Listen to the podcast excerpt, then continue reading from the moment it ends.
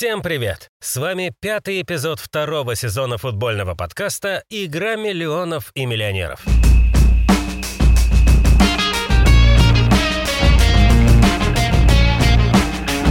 Сегодня мы будем говорить о той составляющей спортивного закулисья, которая обычно волнует болельщиков и нейтральных зрителей больше всего – о деньгах – в этом эпизоде мы расскажем, сколько зарабатывает Криштиану Роналду на своем инстаграм-аккаунте, как еще футболисты монетизируют свой образ и что из себя представляет трансферный рынок. Советуем слушать внимательно, если вы хотите знать о том, какие деньги крутятся вокруг футбольного бизнеса.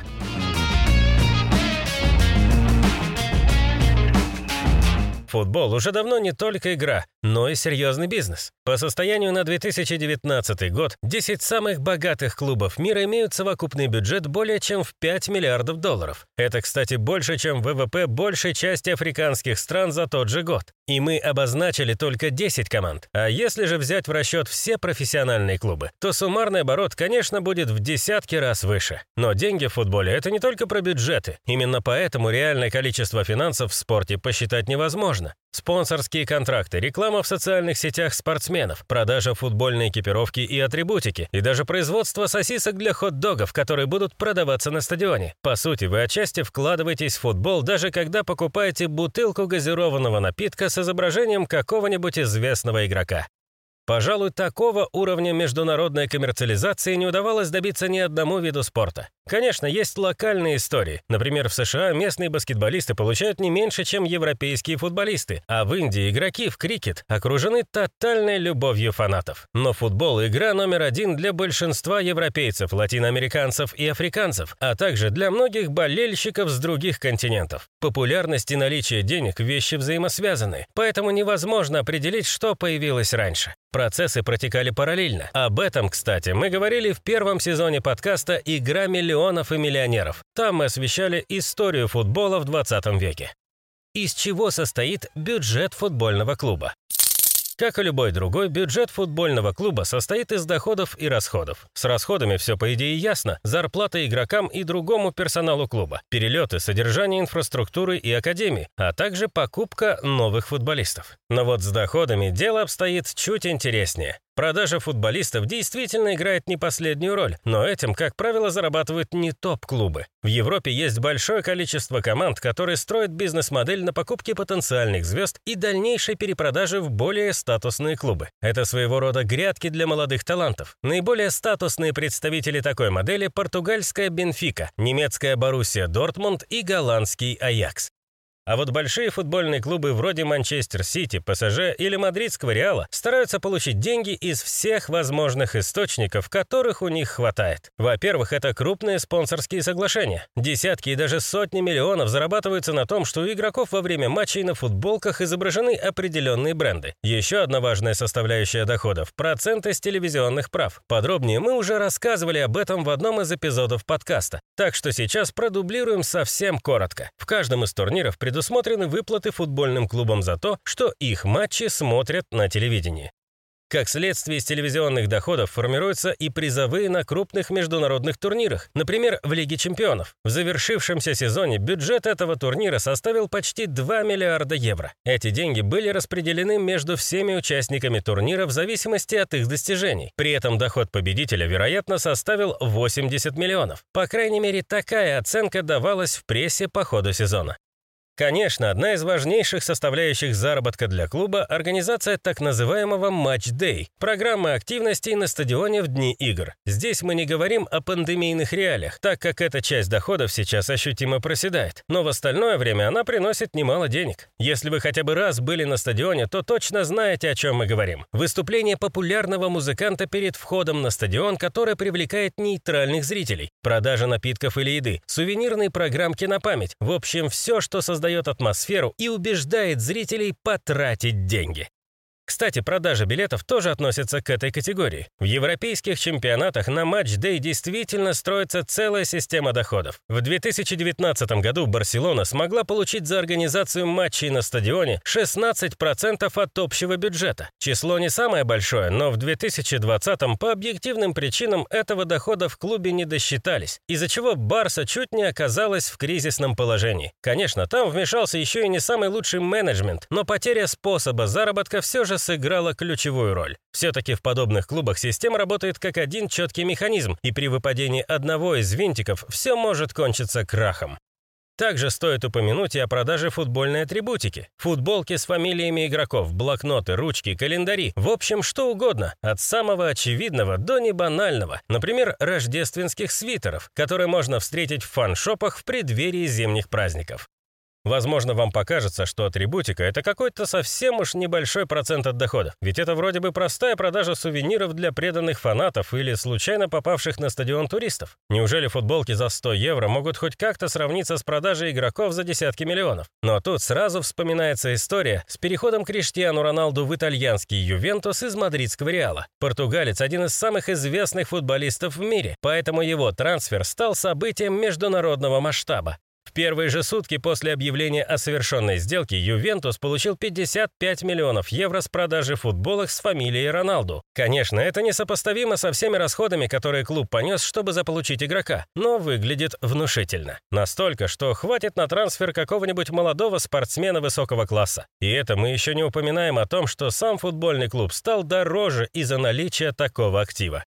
Как футболисты зарабатывают на своем образе. При активной тренировке кожа головы становится более жирной, и риск появления перхоти увеличивается. Раз уж мы заговорили о Роналду, стоит разобрать и феномен монетизации его образа. Прямо сейчас Криштиану, возможно, главный инфлюенсер во всем мире. По состоянию на июнь 2021 года на его Инстаграм подписано 298 миллионов человек.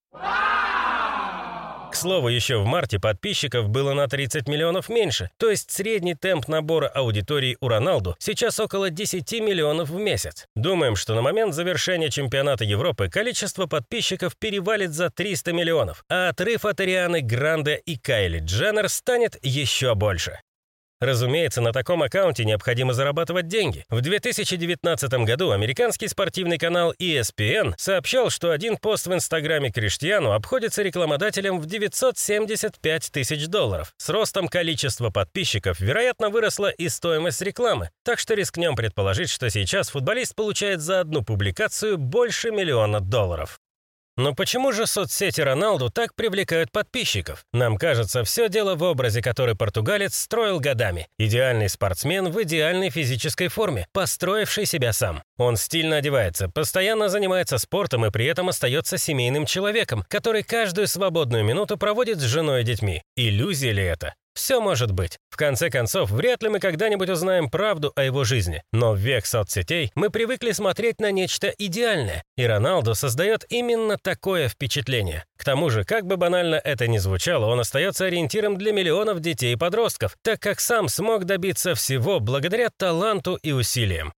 Но медийный образ футболиста сейчас строится не только на социальных сетях. Важно общение с прессой, красивые поступки на поле и за его пределами, а также умение запомниться зрителям. Из этого у болельщиков и складывается впечатление о спортсмене. Зарабатывать именно на этом невозможно, но яркий и позитивный образ привлекает рекламодателей, а также дает возможность создать собственный бренд. Если вы посмотрите на любой список самых состоятельных спортсменов, то обнаружите, что каждый из них получает деньги не только из зарплаты рекламных контрактов, но и от личного бренда. Например, тот же Криштиану Роналдо продает очки, одежду и нижнее белье. К слову, моделью на съемках лукбуков он сам и является. Как работает трансферный рынок?